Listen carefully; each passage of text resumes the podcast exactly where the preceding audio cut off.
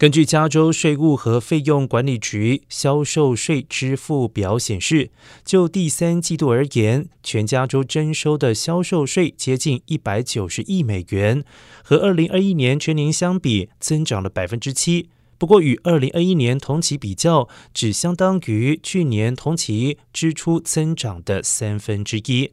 去年同期消费支出增长率为百分之二十，这是疫情开始解封、释放被压抑的消费支出造成的。而增加的消费支出最大宗为加油站。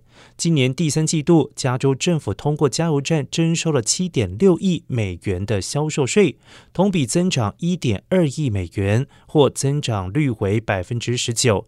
而前十二个月的增幅为百分之五十五。其次是建筑和园艺店和从事家庭维修或维护的公司。